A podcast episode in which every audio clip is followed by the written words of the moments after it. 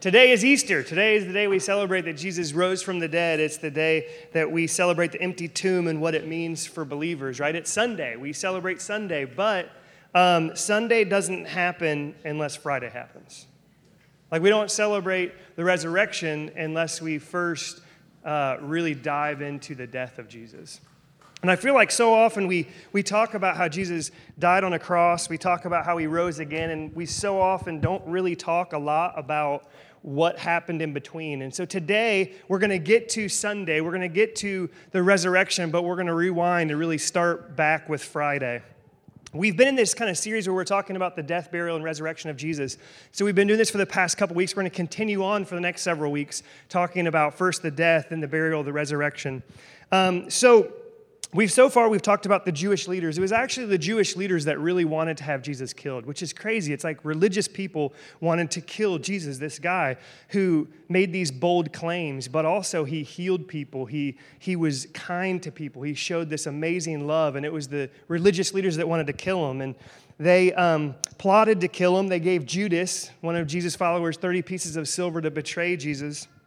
He, he betrays him, and uh, Jesus ultimately ends up in front of these religious leaders who are seeking to kill him, so much so that they go to tremendous efforts to have him be killed. They, they commit bribery and battery and kidnapping and perjury and forgery and defamation and assault and even attempted murder. They seek to stone Jesus on multiple occasions. And so, what is it that has these Jewish leaders going after this guy? And he made these bold claims, it was why. He said things like, I and the Father are one. If you've seen me, you've seen the Father.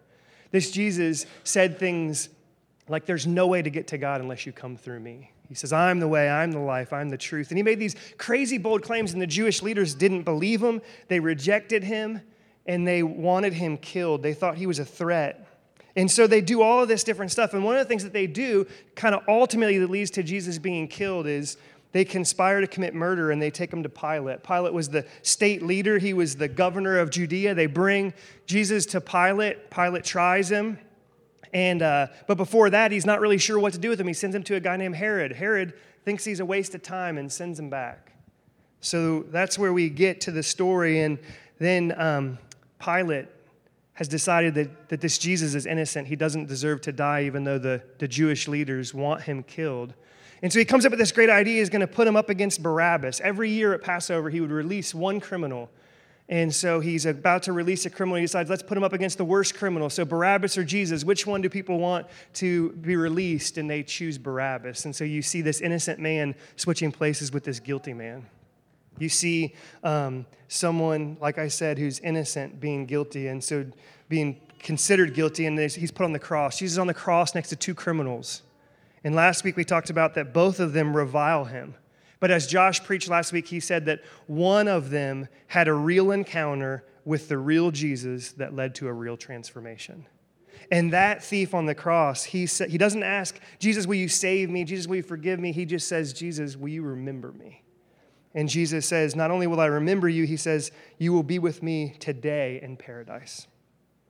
Again, bold claims that Jesus has the way to get to paradise. And he tells that to the thief on the cross, and then not long after, Luke 23 46 says this that Jesus says, Father, into your hands I commit my spirit. And having said this, he breathed his last. So we have this Jesus who is dead on the cross. And it's Friday. When this happens, the sky goes dark, day turns to night. When this happens, there's an earthquake, and the Bible says that the, in, the, in the Jewish temple, the curtain, there was this big, thick curtain, that the curtain was torn from the top all the way to the bottom. It also has what I think is one of the craziest things in the entire Bible, and there's a lot of crazy things in the Bible if you really read through it. But what happens is there's this earthquake, Jesus has died, and graves crack open, and several dead people come back to life and go walk around the city and you're left like, what? What has happened? Could this really be true? Is this real? And so today we're going to talk about, though, that gap between Jesus' death on the cross and between him walking out of that tomb. We're going to do that by looking at two different people. We're going to really talk about a guy named Joseph of Arimathea and another guy named Nicodemus. If you have a Bible, you can flip open to John 19. And we're going to read John 19, verses 38 through chapter 20, verse 10. So, again, John chapter 19, starting in verse 38, this is what the Bible says. After these things, Joseph of Arimathea, who was a disciple of Jesus, but secretly for fear of the Jews, he asked Pilate that he might take away the body of Jesus, and Pilate gave him permission. So he came and took away his body.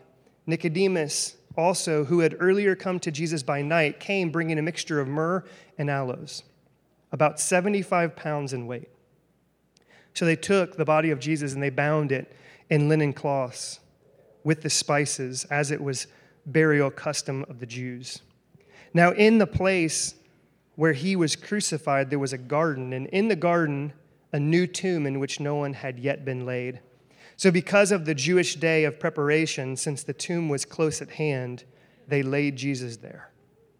Now, on the first day of the week, Mary Magdalene came to the tomb early while it was still dark and saw that the stone had been taken away from the tomb. So she ran and went to Simon Peter and the other disciple, the one whom Jesus loved. The one whom Jesus loved is John. John is referring to himself as the disciple that Jesus loved, kind of prideful, but he says, um, the one whom Jesus loved, said to him, They have taken the Lord out of the temple. We do not know where they have laid him. So Peter went out with the other disciple, John, and they were going toward the tomb. Both of them were running together, and then John throws in a little bit more pride. But the other disciple outran Peter.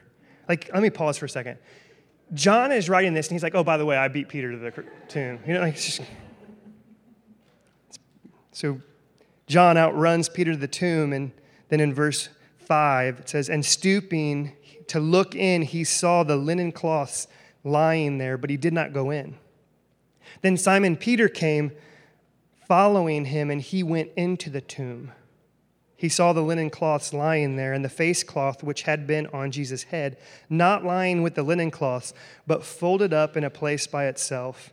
Then the other disciple, John, who had reached the tomb first, again, he's got to throw it in again, reached the tomb first, he saw and believed. For as of yet they did not understand the scripture that he must rise from the dead. Then the disciples went back to their homes. Let's pray. Father God, your word tells us that we should ask and we will be given, that we should seek and we will find, that we should knock and the door will be opened. So, God, I ask you that my words would be yours. God, we seek not to just know the story of the crucifixion, of the resurrection better, but, I, but we seek to truly encounter you, the real Jesus, and that you will t- to make real transformation. God, we knock on your door, praying that today we would get closer to you. We pray this in the awesome and precious name of Jesus. Amen. So it says, after these things, after Jesus dies on the cross, there Jesus is dead on the cross, his body's just sitting there. And then we meet a guy by the name of Joseph Arimathea. And the first thing that we learn is that he's a secret follower of the Jews because he fears, or he's a secret follower of Jesus because he fears the Jews. But the thing is, is if you know much about the Bible, Matthew, Mark, Luke, and John are the first four books of the New Testament. They're called the Gospels. And, and all of these books tell a little bit about this story. And so what we can kind of do is not only look at John that we just read, but we're going to kind of look into Matthew, Mark, Luke, and we're going to kind of layer them together to get an even better picture of who this Joseph of Arimathea is. So he's, he's, like I said, a secret follower of Jesus. He's a fear, uh, fears the Jews, but he's a good and righteous man, is what Luke 23 tells us. So he's this guy, he's a good dude, right? But he's following Jesus, but he's kind of scared of the Jews, so he's kind of secretly following Jesus. But then it tells us in Mark 15 that he's looking for the kingdom of God. And we've talked about this before, but the, the nation of Israel had become this nation. They'd had their own land given to them by God, and they had this king, and it was King Saul and David, and then Solomon, and then the kingdom gets split, and over time they get taken over, and then taken over, and then taken over. And you just have this long period of time where they are a nation, but they are ruled by other people, and they don't like that. And so what happens is you have people who are wanting to take the nation back. You have people who are wearing red hats that say, uh, make Israel great again. You have that going on. That's not a political thing, it's just supposed to be funny. It wasn't very funny, so I apologize. but You have people that are wanting the nation to be great, but they're wanting the nation to be great because they want the nation to be great. But in the midst of this, we talk about Joseph of Arimathea, who he wants the kingdom to be great because he wants God to be great. And there's a big difference between wanting your nation to be great and wanting your God to be great. And as we meet this Joseph of Arimathea, we meet this man who wants God to be great. So, it reminds me of when we first meet Jesus, when he's born and he's taken to the temple um, to be, uh, um, I'm losing my word, circumcised. Woo. Okay, so Jesus goes to the temple to be circumcised. And he, um, they go in and they meet this guy by the name of Simeon. And Simeon is this old man who he says, Now that I've seen this Jesus, I'm ready to die. He said, My eyes have seen salvation. It reminds me of Anna on that same day, this woman who has not left the temple for years. She's this widow, and she sees Jesus and she says that she has been waiting on the redemption of Israel. That's what Joseph of Arimathea is all about. He is about seeing God's kingdom come. It reminds me of the Lord's Prayer, right? Our Father, hallowed be the name, your kingdom come. That's who Joseph of Arimathea is. He wants God's kingdom to come. He's alert, he's ready, he's awake, he's dressed, he's ready for the kingdom of God. It kind of makes me think of Andrew. Um, Andrew, Simon Peter's brother, right? When, when Andrew meets Jesus, what does he do? He immediately runs to his brother, Simon Peter, and he says, We have found the Messiah. They were looking, they were paying attention, they were watching because they believed that this king was going to come. So that's who Joseph of Arimathea is. It also tells us in Mark 15 43 that he's a respected member of the council. Now, if you were with us when we talked about the Jewish leaders, the Jewish leaders, um, there's the high priest, who's the big dog, and then there's the council or the Sanhedrin, um, the chief priests, sometimes they're called, the, the elders. And so you have this group, and, and what our text tells us is that Joseph of Arimathea is a respected member of the council, which just gets crazy because it was the council that decided that Jesus should be killed. In fact, what we see in. Um, Mark 15, 64, that the council comes together and they all condemn Jesus. What we see in Luke 22 is the assembly comes together and they all believe that Jesus is speaking blasphemy. John 11, 47 tells us that the council decided that it's better for one man to die than for an entire nation to die. And Joseph of Arimathea, this guy who goes and gets the body of Jesus and takes him and buries him, he's a member of that council. And we're left kind of like, what's going on here? But then we also read in Luke 23 that he had not consented to their decision or their action. So you have this whole council, this 70 member council, along with the high priest, 71 people who are adamant that this Jesus needs to die. But Joseph of Arimathea, who's this respected member of the council, does not vote. So we don't know really why he votes. It's, it's possible that he um, wasn't present it's possible that he was present, but he just didn't vote. It's possible that the, the Jews realized that this Joseph of Arimathea is sympathetic toward Jesus, and so we're not going to invite him to the meeting so we can vote without him. Maybe it's possible that he didn't go on purpose because he realized he was more and more disagreeing with these Jewish leaders. Uh, what I like to believe happened is that he was the designated survivor and that he couldn't go because he had to stay back. Um, he's kind of Kiefer Sutherland in this situation. If you anybody knows what I'm talking about, good. If not, I apologize. But he doesn't consent to their decision of action. So we have this respected member, this prominent member, and up to this point, he's secretly following Jesus and he's fearful of the Jews.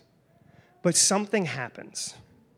We don't know when it happens, but something happens. And instead of secretly following Jesus, he makes one of the boldest decisions I can possibly imagine someone making. He goes from secretly following Jesus, being a prominent member of the council, to boldly going to the man who had Jesus killed to say, Hey, can I have his body? It's this crazy thing. We don't know when something changes in his heart and his mind, but something has to have changed in his heart and his mind. It's not just you're a good guy, you're, you know, you're a good and righteous guy, so you're going to go take this dead carpenter who claimed to be God, you're going to take him and you're going to go bury him. It doesn't really make any sense. There has to be something more to it. There's something has to have changed in his mind and in his heart. Maybe it was when he saw the Jewish leaders going after Jesus. Maybe it was when he saw Pilate have this decision that he was innocent, but yet didn't have a backbone and was willing to have him killed even though he was innocent. Maybe it was when he saw Jesus being beat.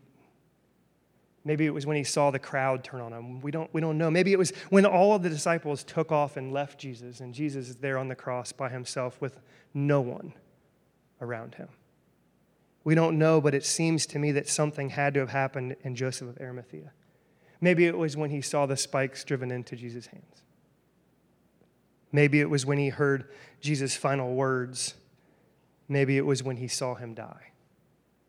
We don't know, but something has to have happened in Joseph Arimathea's life to go from being a secret follower of Jesus to boldly going to Pilate saying, Can I have his body? Well, it's the worst possible time to step up and to begin to follow Jesus, not in secret. It's the worst possible time to do this bold, crazy thing, right? It doesn't look like this is the start of a kingdom, it looks like this is the end of a ministry. And yet, Joseph of Arimathea goes to Pilate and says, Hey, can I have the body? He's no longer on the fence. He's no longer secretly following Jesus. He has come out boldly to follow Jesus. He asks for the body, and Pilate says, Yes. And as I read this and as I think through this, I have to stop and ask myself, why would he do this? Why would Joseph of Arimathea do this? Think about this. He's a, he's a prominent member of the council. He's like one of the big dogs. And if he does this, I can't imagine that any of those other 70 people, that high priest, anybody will allow him to continue to be in that prominent position. He's really, if you think about it, he's losing everything when he goes to Pilate and asks for the body. Pilate says yes and gives him his body. So that's what it, it, appears, at least. I want you to imagine with me that you are Joseph of Arimathea. You walk to the cross you get to the foot of the cross and you've seen it from a distance. You've seen the blood. You've seen all of it from a distance, but now you get to the base of the cross. And you look up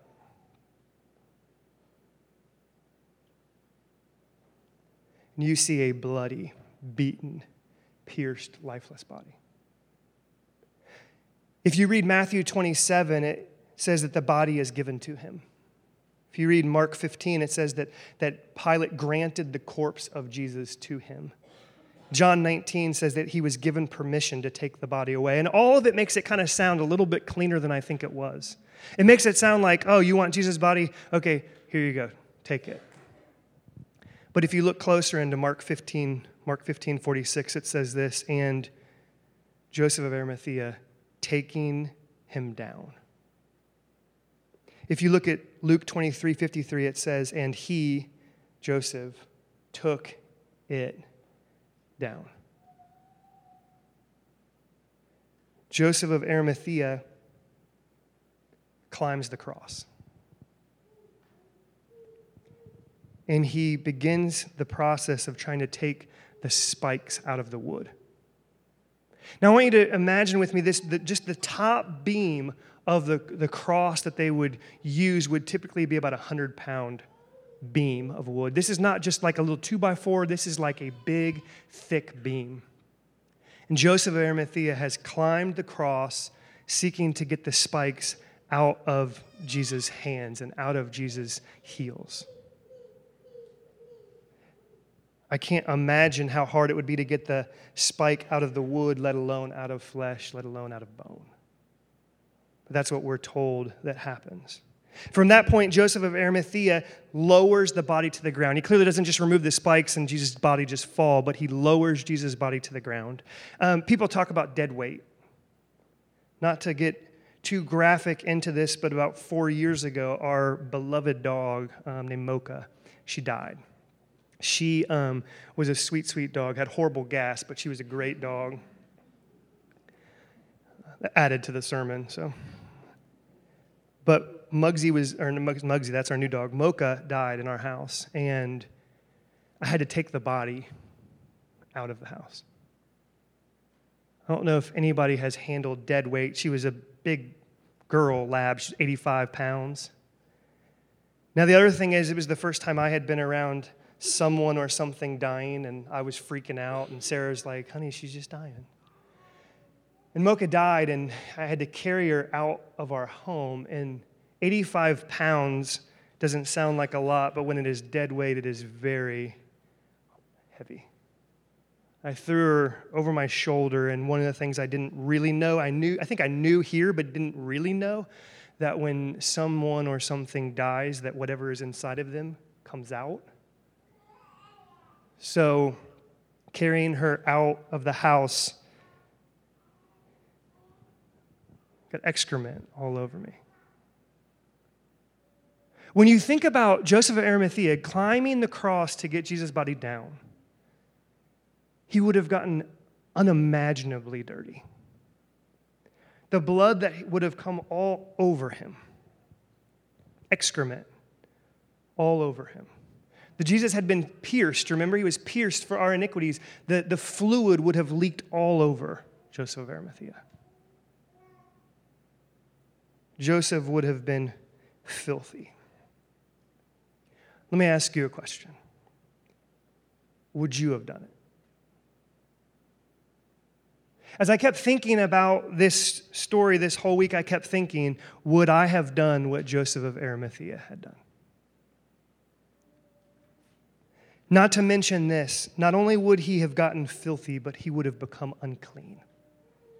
In the Bible, in Leviticus, Leviticus um, uh, talks about that you cannot touch a dead body. And so what happens is if in this culture you wanted to be ceremonial clean, and if, and if you touched a dead body, you were immediately unclean.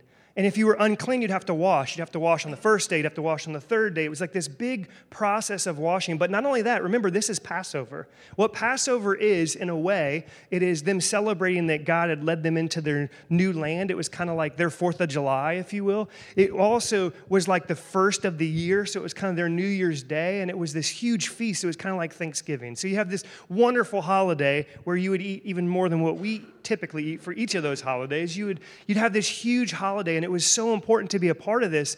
But when he touched Jesus' dead body, he would have instantly become unclean and unable to partake in Passover. Remember, um, it, when you become unclean and you cannot partake in Passover, you now have to celebrate Passover the following month. So he eliminates his possibility of being at Passover celebrating the Passover. He's become unclean. Now, this is such a big deal. If you remember a couple chapters ago, when the Jews go to Pilate to have Pilate be killed, it says that they won't go into his headquarters. And the reason that, that the, the Jewish leaders won't go into his headquarters is because in the law, you cannot associate with, you cannot have a meal with a non Jew.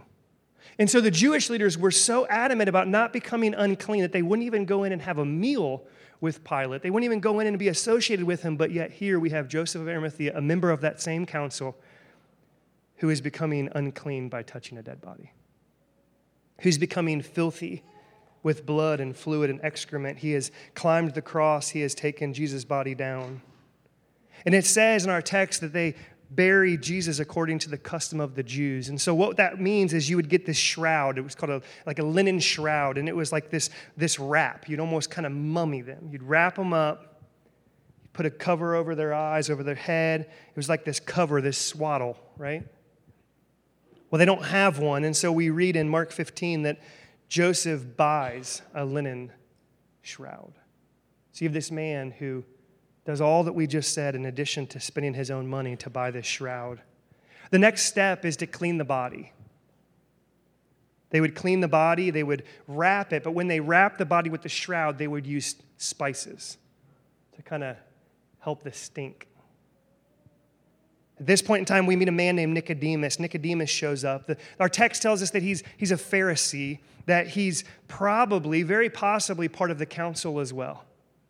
And this guy named Nicodemus shows up. And it's not the first time we've met Nicodemus. It was the first time we had met Joseph of Arimathea, but we've met Nicodemus before. Nicodemus comes to Jesus in John chapter 3.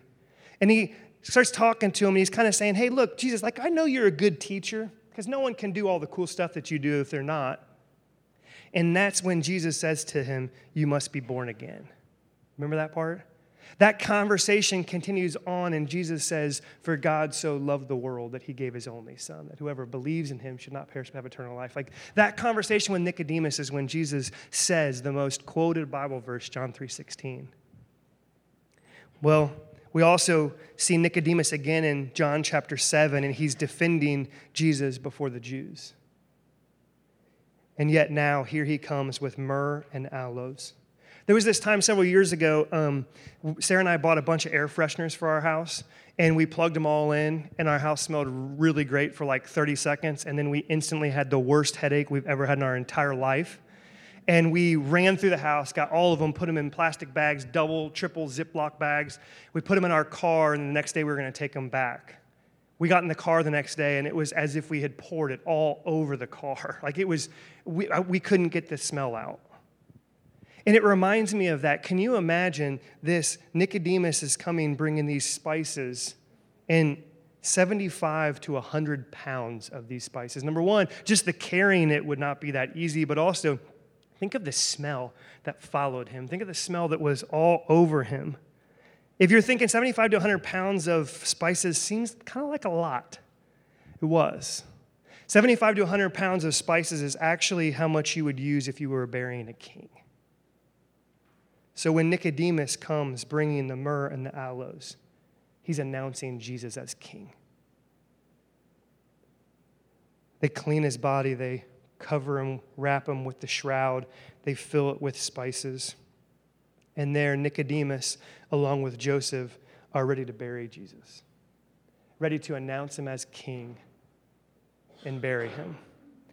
And it says in Luke 23 that they give him a tomb in which no one had ever laid. Our text we read, John 19, it says they placed him um, near where he was crucified in a tomb that was in a garden. Now, this is not the first time Jesus has been in a garden. Just hours before, Jesus was in a garden praying, Lord, take this cup from me. I don't, I don't really want to do this unless it's your will. And yet now, because Jesus obeyed in that garden, now he's dead body is laid in this garden. But if you stop there, you miss one of the craziest parts. Matthew 27 tells us that, that, that they buried Jesus. They put Jesus in a tomb that was Joseph of Arimathea's very own tomb, a tomb in which he had cut in the rock himself.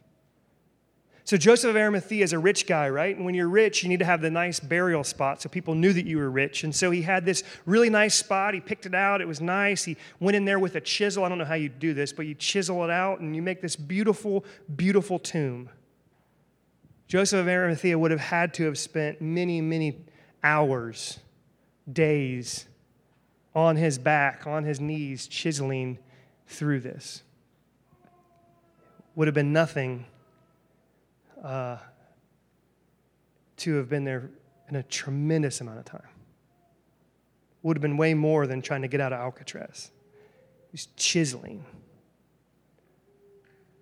And they need a, they need a place to bury this Jesus. So Joseph of Arimathea gives him his very own tomb. I have no idea how much a tomb would have cost, but the amount of hours that he would have put into it, let alone it being this place of the rich, would have had to have been of tremendous value. And he places Jesus in it. And by doing it, fulfills the prophecy in Isaiah 53 that this king, this Jesus, this suffering servant, would be buried in a rich man's tomb.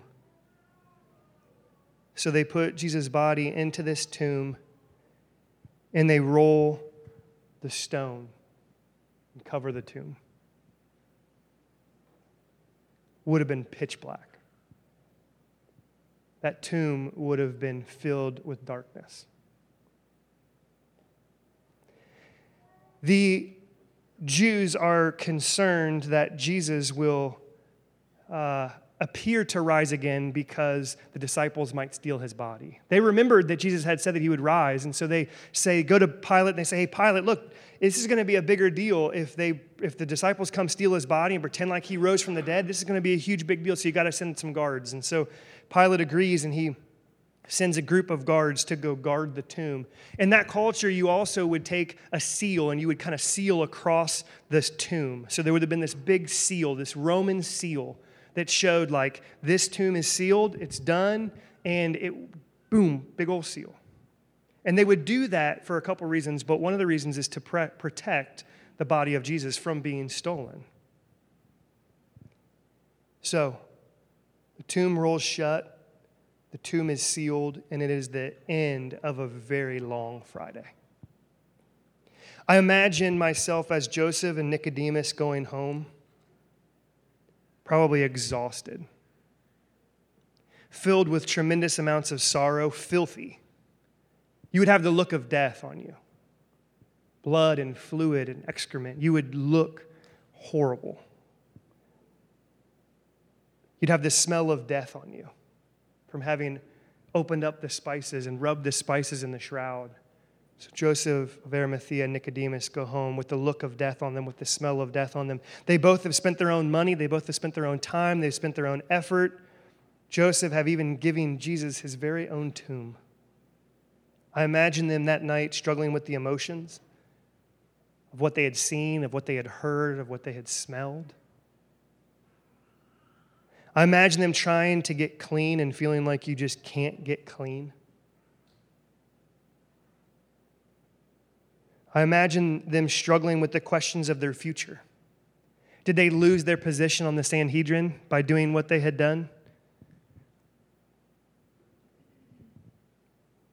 Would you think that they would really be able to continue their life as it was after this point? And as Friday turns to Saturday, I don't know if they fell asleep or not. But as I read all of this, I'm overwhelmed and amazed by Joseph of Arimathea and by Nicodemus. And I get to this point where I ask myself, would I have done any of this? And I ask you, would you have done any of this? Like, if you really put together all that they did, they, they go to Pilate, the man who has Jesus killed. They go to him without fear of the Jews. They go from being like scared and being in secret, and now they're boldly going before him. They're, they're risking their future. They're climbing the cross. They're removing Jesus' body from the cross. They're spending their own money to buy a shroud. They're taking his lifeless body and carrying it. They're, they're giving the work of it their own hands. They're placing him in a rock. They're willing to get dirty, they're willing to become unclean. They're willing to wash his wounds and clean his body. They're willing to prepare him for death. They're willing to cover him with spices. They're willing to announce him as king. Joseph of Arimathea is willing to give him his very own tomb. And again, I ask myself, would I have done any of this? I ask you, would you have been willing to do any of this? I ask myself, why did Joseph do this? Why did Nicodemus do this? And as Saturday turns to Sunday, very early while it's still dark, Mary Magdalene goes to the tomb and she sees something. The tomb's been rolled away, the stone's been rolled away, excuse me she immediately thinks somebody stole his body. Her first thought somebody had to have stolen the body. She runs, as we read, to tell Peter and to tell John, someone has stolen the body, and both of them run with John getting there first. They too see something. They see that the stone has been rolled away, and Peter goes into the tomb and he sees something. He sees that the linen was just laying there. He sees the face cloth nice and neat, folded and put away. John comes into the tomb and he believes. Why did Joseph of Arimathea and Nicodemus do what they did? Was it because they were great people? I don't think that's enough. Why did they do it? I think it's because they believed. They believed what would happen. Because the thing is, is our actions come from our beliefs. And so I think that they believed something. They didn't just, they weren't just good and righteous men. They weren't just prominent, respected members of the council. I think that the reason why Joseph of Arimathea, the reason why Nicodemus do all that they do is because they believed. I think that they believed. They were willing to go to Pilate on Jesus' behalf because they believed that Jesus went to God on their behalf. I believe that the reason why Joseph of Arimathea and Nicodemus went boldly to follow Jesus is because they believed that Jesus boldly allowed them to follow him. I think the reason why they did this is more willing to risk their future is because they believed that Jesus was their future. I think that the reason why they, they did this, the reason why they were willing to be scorned in the future is because they believed that Jesus was scourged for their past. Why would they climb the cross and take the body of Jesus down? I think it's because they believed that he climbed up the hill of Calvary to raise them up. Why would they spend money to buy the shroud and to buy the spices because they believed that Jesus spilled his blood to buy them. Why would Joseph of Arimathea and Nicodemus be willing to carry his body? I think it's because they believed that Jesus came to carry them. Why would they give them the work of their hands? Because they believed that Jesus gave the blood of his body. Why were they willing to get dirty? I think it's because they believed that Jesus got dirty when he saved them. Why would Joseph of Arimathea and Nicodemus be willing to become unclean? Is because they believed that there was someone who would make them clean again. I think when we read this, we see a beautiful picture of believing, of faith. I think the reason why Joseph of Arimathea and Nicodemus would wash his wounds is because they believed that it was Jesus who would wash them whiter than snow. That it was Jesus who would remove their sins as far as the east is from the west. Why would they prepare his body for death? I think the reason they would prepare his body for death is because they believed that Jesus came to prepare them to live. Why would they wrap him in a shroud? I think it's because they believed that it was Jesus who would unwrap them of their sin. Why would they wrap him in the shroud? I think it's because they realized that it was Jesus who came to wrap his love around them. And that's what he was doing on the cross. Why would they bury him in such a way to announce him as king? I think it's because they believed that Jesus came to announce them as sons. The tomb is sealed by the Romans to protect Jesus.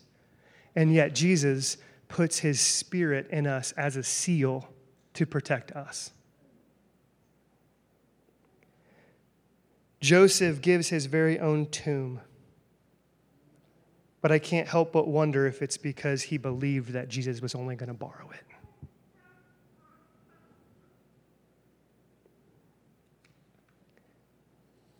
As I read through this, I, I get so fired up about Joseph of Arimathea and Nicodemus.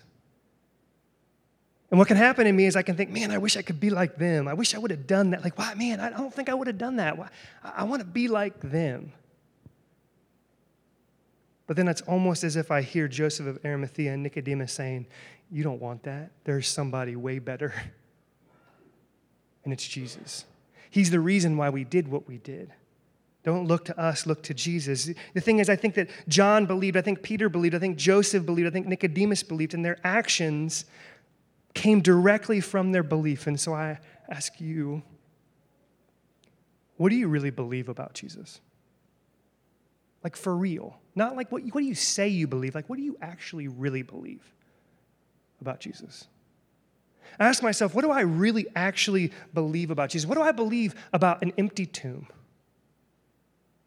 Like you can, you can research, you can study history. Like there was an empty tomb. There was. And so the question comes in is what do we believe about that empty tomb? And I was thinking about this, and I was thinking that really there's about four things that you can come up with. One, there really was never an empty tomb. It's just some wonderful little story that people put together so that we could read it. Maybe that's what you believe. Maybe you believe that Jesus didn't actually really die. Maybe he swooned, as they call it. He was placed in the tomb and he was kind of in a coma Maybe they gave him some medicine so he'd pretend like he died, and then they put him in the tomb, and then he was nursed back to health.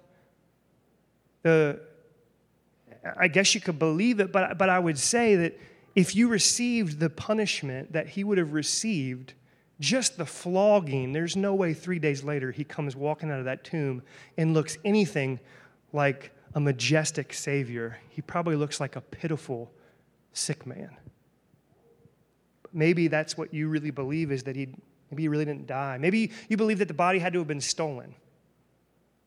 Maybe it was the disciples that came and stole the body. But if you study up on what happens, John will die of old age. Judas obviously had already killed himself, but the other 10 disciples will die for the faith. Would any of them die for a lie? Would all 10 of them die for a lie? What about maybe you think that the Jews might have stole his body? Well, at any point in time, if the Jews would have stole the body, they could have said, hey guys, stop being crazy because look, here he is, he's dead. So you could think that none of it really happened, it's just a story. He didn't actually die, his body wasn't stolen or he really rose from the dead? What do you believe? What do I believe? Scripture would tell us that as Saturday night turned to Sunday morning, that instantly his heart began to beat. Instantly, brain waves started moving. That remember that darkness in that tomb? Tomb filled with total darkness the light of the world would have lit that thing up. Took off his grave clothes, folded them up. I find that odd. Folded them up, set them down. The stone was rolled away, and the dead man walked out. That's what the Bible would tell us. But what is it that you believe? What is it that I believe? The reason why I think Joseph of Arimathea and Nicodemus did what they did, I think it's because they believed and what would happen. What do we believe about what did happen? If you know anything about a guy by the name of Josh McDowell, he's a, a fairly famous Christian author, pastor. Uh, he was an agnostic, didn't believe anything about God, didn't uh, thought Christianity was worthless. And he had a friend who was a Christian that challenged him to intellectually examine the claims of Christianity he did. He spent quite a bit of time doing it. And he came to this and he's quoted as saying this I came to the conclusion that the resurrection of Jesus Christ was either the most wicked, vicious, heartless hoaxes ever hoisted upon the minds of men or the most fantastic fact of history. He came to the conclusion there's really only two options it's just some prank. Ashton Kutcher's going to jump out and say, Pranked, you know, gotcha or it was real and it happened. He got to a point that he believed that it was true. He gave his life to Jesus. There's another guy, a guy by the name of Lee Strobel, who wrote the book The Case for Christ and The Case for Faith and The Case for the Case and The Case for the Case's Case. He wrote all these books about the case. But Lee Strobel, he was an attorney, like a lawyer, but a journalist, and he, um, his wife started going to church and she became a Christian. He saw all this change in her life and he was kind of awestruck by it, but also thought she was stupid. Like, why would you go to church and this whole Christian thing? It's weird. And so, what he does is he decides to prove Christianity wrong. He's going to use his journalist and his attorney type skills, and he starts researching like crazy. And over a year goes by as he's studying, trying to prove it wrong so he can show his wife and say, See, look, you're a fool. He gets to a point where he says, It would have taken me more faith to believe that it didn't happen than faith to believe that it did happen. He gave his life to the Lord. Why did Joseph of Arimathea, why did Nicodemus do all that they did? I think it's because they believed what would happen. When I think about my life, what do I really believe about that empty tomb? And I ask you, what do you believe about that empty tomb? Let's pray. Father God, um, it is so easy to doubt. It is so easy to question did this really happen? Did it happen like this? And why would they do these things? And what does this really mean? And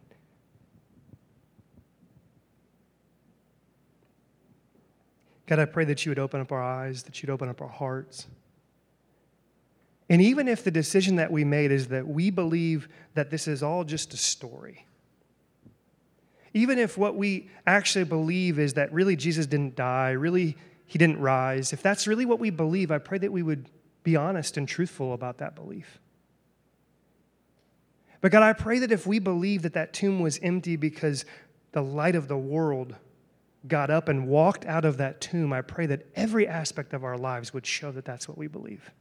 That our lives would look like Joseph of Arimathea and Nicodemus because we cannot help but live out what we believe. And what we believe is that the empty tomb was because the dude got up and walked out.